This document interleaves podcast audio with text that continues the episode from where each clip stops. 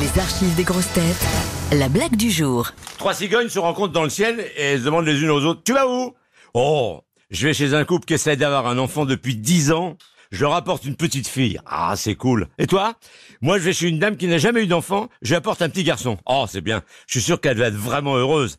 Et toi, demande les deux cigognes à la troisième. Moi, je vais juste à côté, là, au couvent. Je leur apporte jamais rien, mais j'adore leur foutre la trouille.